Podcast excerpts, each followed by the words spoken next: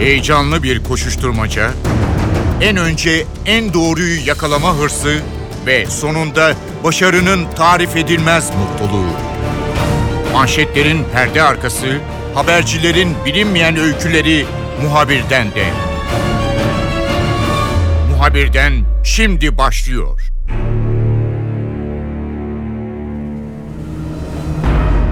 Muhabirden de birkaç programdır çatışma bölgelerinde gazetecilik konusunda bizzat sahada çalışan muhabirlerin notlarını sizlerle paylaşmaya çalışıyoruz.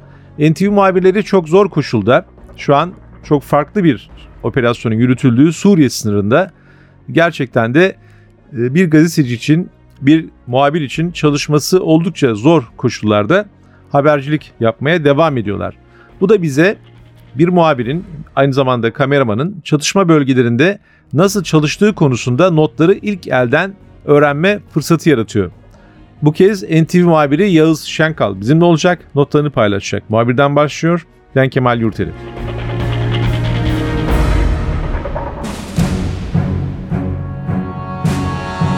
Yağız uzun zamandır Suriye sınırındasın. Biz de NTV Radyo'da bu programda çatışma bölgelerindeki gazeteciliği ve çalışma koşullarını birkaç programdır ele alıyoruz.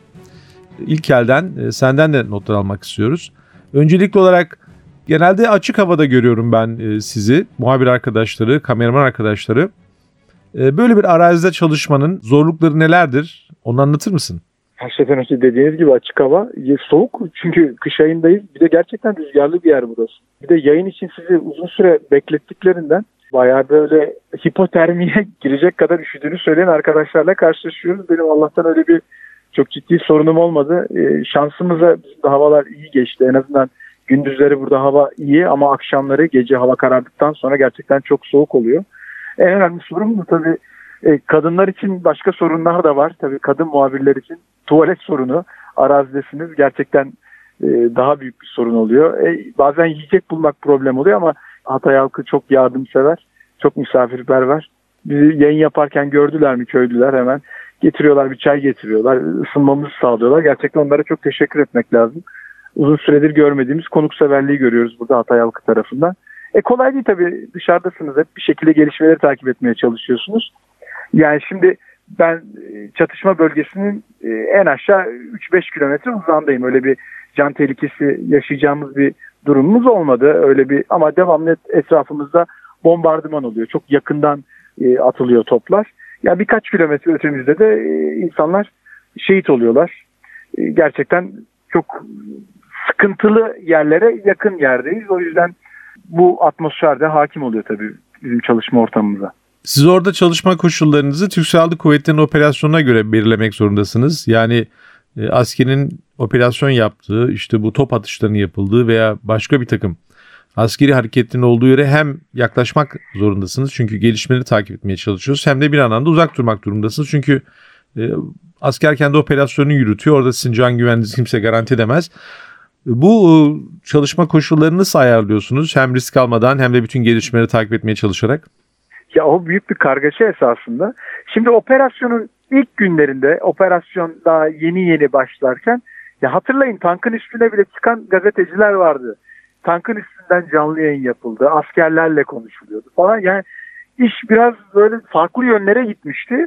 E, gün geçtikçe e, operasyon ilerleyince bir de şehit haberleri gelince e, işin rengi değişti. Şimdi asker tabii e, daha sıkı e, kurallar koydu. Mesela biz şimdi genelde Reyhanlı'da duruyoruz kameraman arkadaşım Bahattin Demir'le. Niye? Çünkü Kinderes dediğimiz bu son günlerde operasyonların yoğunlaştığı yere yakın bir mesafedeyiz. Şimdi genelde Reyhanlı sisli ama o sis dağıldığında e, Cinderes buradan çıplak gözle görülüyor. Böyle hakim bir tepeye çıktığınızda Cinderes'i görüyorsunuz o dumanlar vurulduğunda işte çıkan ya da lastik yakıyorlar onları görüyorsunuz.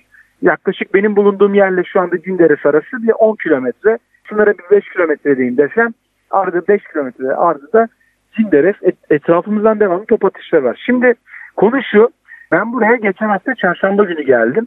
Benden bir gün önce salı günü valilik bir karar aldı burada. Sınır bölgesine girişler yani Hatay'dan e, kilise kadar olan sınır köylerine girişler yasaklandı. E, giren gazetecilerin çekim yapması, gazetecilerin girmesi yasak, çekim yapması yasak. Ya bir şekilde yaklaşmanız lazım tabii ama jandarma devamlı kontrol yapıyor. İşte biz Araköy yollarını öğrendik. Bakalım edelim falan. Ama şöyle bir durum da var. Ne kadar yaklaşırsanız sınıra o kadar hem bir risk altındasınız hem de asker operasyonlarını tehlikeye düşürdüğünü söylüyor. Şöyle bir durum da var ondan da bahsetmemiz lazım. Bazı gazeteci arkadaşlarımız karakollara yaklaşmışlardı, çekim yapmışlardı. Yani Türkiye sınırından bahsediyorum.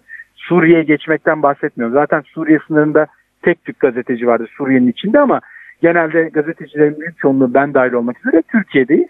Karakollara yaklaşan bir iki arkadaşımıza 2860 lira bir ceza kesildiğini biliyorum.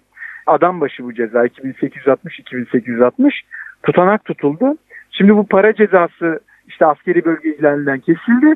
Bir de üstüne üstlük bu tutanak e, şimdi de savcılığa giderse davayla uğraşacaksınız. Askeri bölge ihlalinden. Benim başıma bir kere gelmişti. Ben Sabiha Gökçen Havalimanı'nda orada nöbet kulelerine cansız mankenler koymuşlardı. Asker kıyafetler giydirmişlerdi. Evet böyle bir olay olmuştu. Cansız mankenleri askeri kulelere koymuşlardı. Onu haberleştirmiştim Sabiha Gökçen Havalimanı'nda. İşte o zaman da askeri alan ihlalinden yargılanmıştım ben. Sonuçta beraat ettim ama gitmek gelmek devamlı e, en az bir 5-6 duruşmaya gitmiştim. Benim evim küçük çekmecede. E, her gün İstanbul trafiğinde işte gidin Pendik'e e, bayağı sıkıntı olmuştu tabii benim için. E, o da caydırıcı oluyor tabii ama bir şekilde e, sizden haber isteniyor. E, canınızı tehlikeye atmadan, riske girmeden e, bir şeyler yapmanız lazım. E, bir orta yolu bulmaya çalışıyoruz tabii ki. Askeri bölgelerde gazetecilerin çalışma koşulları tam nasıl saptanıyor emin değilim. Çünkü askeri bölge ilan edildiği zaman e, bütün sivil halka bir giriş kartı dağıtılıyor anladığım kadarıyla. E, gazetecilerin de tabii böyle bir bölgeye girmesi belki izinle e, mümkün olabilir. Peki siz bölgede çalışırken genelkurmay veya oradaki o hangi birlikler hangi kuvvete bağlıysa onların size bir çalışma izni veya başka bir belge vermesi söz konusu değil mi? Şimdi zaten burada basın yayın enformasyon müdürlüğünün iki ayrı yeri var.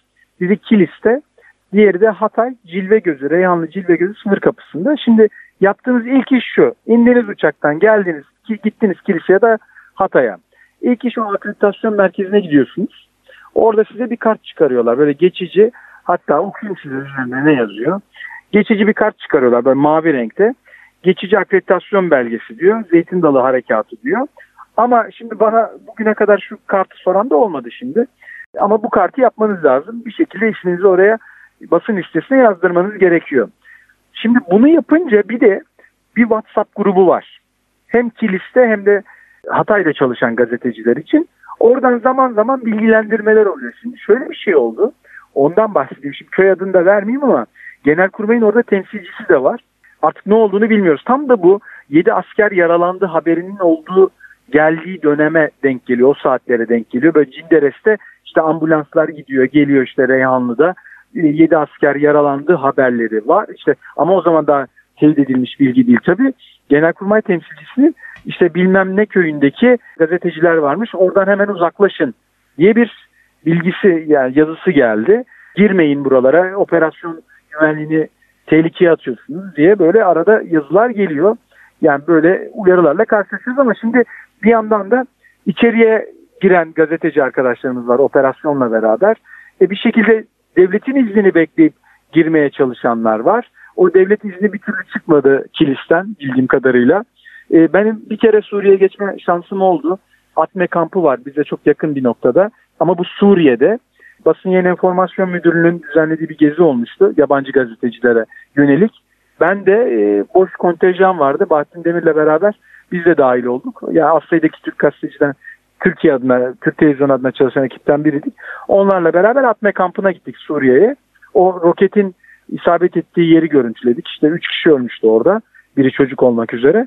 E ama e, bazen böyle genel kurmay, genel kurmay hala böyle bir gezi düzenlemedi bildiğim kadarıyla ama e, en azından basın yayın informasyonu böyle bir Suriye kısa süreli de olsa bir e, Suriye gezisine biz gittik ve orada en azından Atme kampından izlenimlerimizi NTV izleyicisine aktarabildik. Belki dinleyiciler merak eder e, bu savaş koşullarında gazetecilerin çalışması için orduların düzenlemesi var mı diye.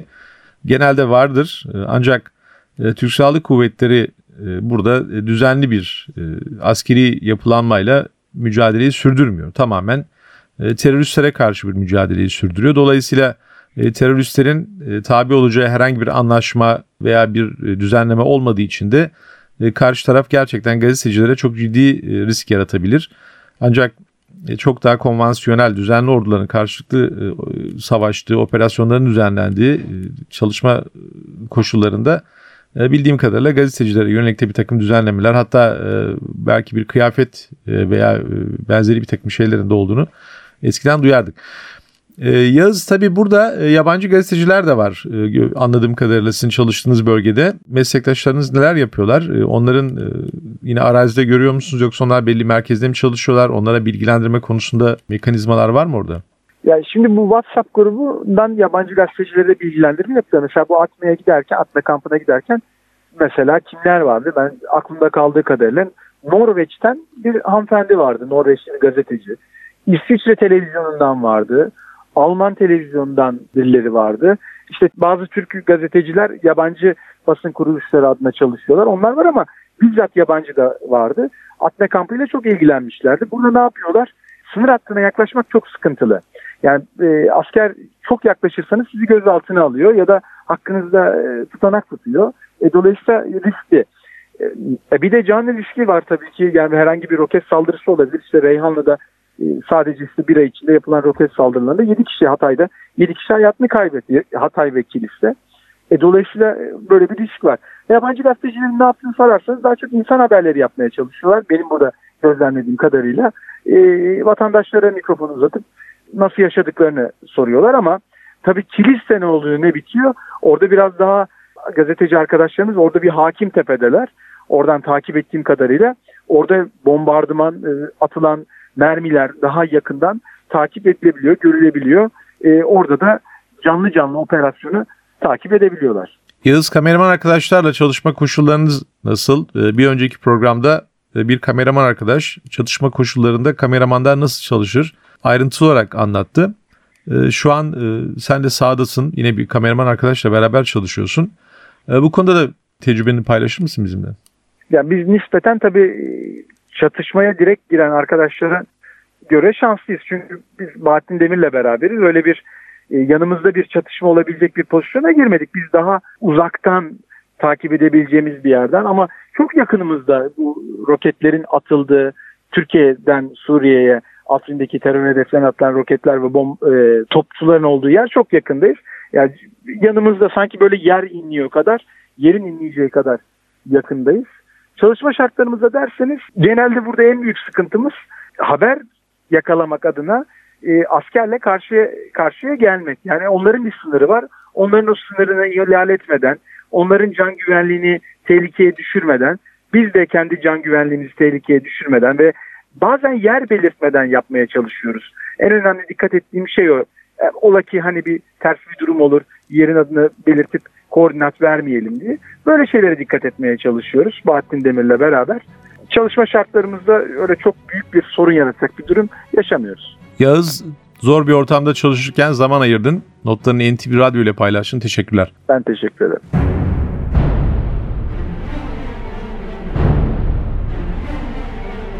Muhabirden de konumuz yine çatışma bölgelerinde gazetecilikti. NTV muhabiri Yağız Şenkal'ın notları da böyleydi. Suriye sınırından bize izlenimlerini aktardı. Ben Kemal Yurteri, muhabirden de yeniden görüşmek üzere, hoşçakalın.